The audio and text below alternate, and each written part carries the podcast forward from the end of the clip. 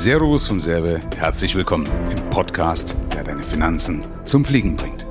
Macht es Sinn, in die Rürup eine Berufsunfähigkeitsversicherung mit aufzunehmen? Unter Umständen schon. Das ist natürlich immer fies, wenn man so eine. Aber es ist halt tatsächlich einfach so, ja. Also Vorteil ist, wenn ich die Berufsunfähigkeit in die Rürup mit reinnehme, dann kann ich sie halt auch von, äh, von der Steuer voll absetzen. Weil ich kann ja die, die Rürup-Rente voll von der Steuer absetzen, also kann ich auch die Berufsunfähigkeit von der Steuer absetzen. Und in der Regel kann ich, wenn ich jetzt eine Berufsunfähigkeitsversicherung separat habe, die nicht absetzen, weil die Vorsorgeaufwendungen meistens ausgeschöpft sind. Also es gibt so den Begriff, da sagt man, die kann ich über die Vorsorgeaufwendungen ab, äh, absetzen. Das hat man aber meistens ausgeschöpft. Das heißt, in der Regel ist so, dass die Berufsunfähigkeitsversicherung, wenn ich sie alleine habe, nicht absetzbar ist. Ja? Aber wenn ich es in die Rürup mit reinnehme, bezahle ich mit Flexibilität. Wie gesagt, alles hat immer zwei Seiten. Ja? Das heißt, wenn ich zum Beispiel eben die Rürup und die Berufsunfähigkeit mit reinnehme, dann habe ich einmal eben dadurch, dass mir der Staat einen Steuervorteil schenkt, mhm. sagt der Staat, haben wir ja auch schon mal bei dem Thema Rürup in der Folge Rürup thematisiert, dann würde er was haben. Mhm. Und bei der Berufsunfähigkeit ist halt so, dass sagt, wenn wir dir eine Berufsunfähigkeit auszahlen, dann wird die ja steuerpflichtig. Du hast einen Steuervorteil, also wird die steuerpflichtig sein. Ja? Also deswegen Achtung darauf achten, dass die Berufsunfähigkeitsrente, die du brauchst, höher sein muss, weil ich muss ja gucken, wenn ich 1000 Euro brauche, muss ich sie ja höher abschließen, damit nach Steuer dann die 1000 Euro übrig bleiben. Logisch? So, das ist der eine Punkt. Das zweite ist aber auch, was ich als größten Nachteil mitsehe, dass der Gesetzgeber ja sagt, wenn du die Berufsunfähigkeit in die Rürup mit reinnimmst, dann muss die Rürup ja mindestens 50 Prozent sein. Also ich will jetzt ja nicht zu ins Detail reingehen, aber dass man eben weiß, okay, die Hälfte meines Vertrages ungefähr muss eben Sparbetrag sein. Mhm. Ja? Das heißt, wenn ich eben eine Berufsunfähigkeitsrente habe, dann muss ich immer das Doppelte rechnen, was ich für die Berufsunfähigkeitsrente brauche. Mhm, okay. Ja, ich habe ja. Beitrag Berufsunfähigkeitsrente und ich muss Minimum dasselbe ja nochmal für die Rürup reinpacken. Ja? ja?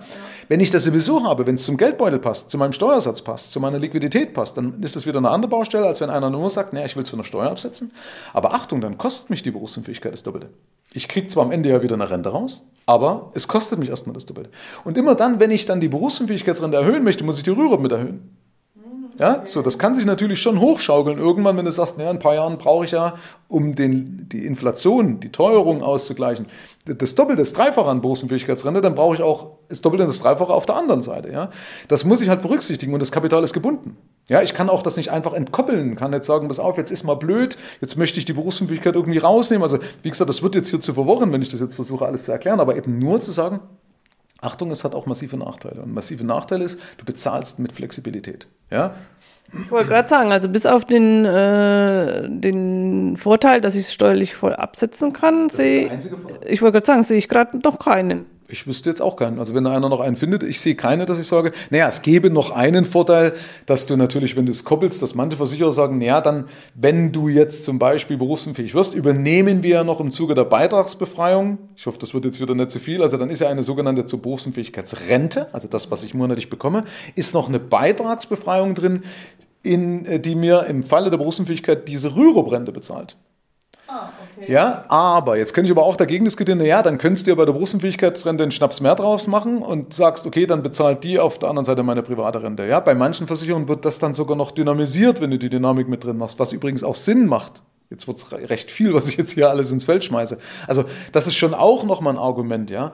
Aber das muss ich schon wirklich alles gegeneinander abwägen. Also der Punkt ist, wenn ich halt, man, das Argument aus, aus Verkaufssicht ist zu sagen, hey, du kriegst ja deine Berufsunfähigkeitsrente, aber wenn du berufsunfähig wirst, dann hast du unter Umständen ja Problem, weiterhin für deine Altersvorsorge zu bezahlen. Also bezahlen wir deine Altersvorsorge mit. Aber in der Regel ist doch die Rürup eh nicht die einzige Altersvorsorge. Das heißt, dann kriege ich nur einen Tropfen auf dem heißen Stein bezahlt. Dass das wichtig und sinnvoll ist, so in der Konstellation, macht schon Sinn, aber Achtung, bitte zu Ende denken. Also nicht einfach sagen, ah, okay, ist ja, klingt gut, sondern überlegen, naja, am Ende habe ich dann aus der Rürup 1000 Euro Rente, brauche aber 8000, ist ja eh bloß ein Achtel gesichert. Mhm. Verstehst? Also auch da wieder zu Ende denken. Da gehört halt ein bisschen leider ein bisschen Denksportarbeit dazu. Ja, deswegen machen wir ja solche Videos, um in dem Punkt ein bisschen aufzuklären, dass man halt sagt, okay, es ist halt cooler, vorbereiteter in so ein Verkaufsgespräch reinzugehen. Also ne, du, du wirst leichter oder, oder weniger leicht zu einem Opfer. Ich will jetzt ja draußen niemand was Böses unterstellen, aber manchmal ne, ist es ja so. Dann ist es gut, sagen mir meine Kunden immer, ey Michel, cool, durch die Geschichten mit dir bin ich gut vorbereitet. Ja, und dann sehen die, ich bin nicht gerade das letzte Trutscherle, äh, das, äh, dem sie dir jeden Scheiß verkaufen können. Okay, also wir haben einen großen Vorteil, das ist das steuerliche äh, absetzen. Ja. Und ansonsten sollte ich mir wirklich einen guten Berater suchen, der mit mir nochmal durchgehen kann, ob, ob ich mir das leisten kann ähm, und ob es eben weitere Vorteile für mich persönlich hat. Genau. Und der Berater sollte dann auch finanziell frei sein, damit er nicht darauf angewiesen ist, weil natürlich hat jeder auch Interesse daran, dir dann mehr zu verkaufen, weil ich habe mehr Beitrag, habe ich auch mehr Provision. Ja? Und ein Honorarberater macht es halt oder kriegt es über andere Ecken dann wieder zurück, was weiß ich. Also ja, aber das wird jetzt zu weit führen. Weißt du, es gibt ja viele, viele tolle Menschen und, und äh, da, oder Berater da draußen. Ähm, und es ist halt immer Vertrauensgeschichte. Ne? Du weißt äh, nicht, wie gesagt, deswegen helfen wir ja auch dabei, auch solche Sachen mitzusortieren. Okay, super. Vielen herzlichen Dank. Gerne.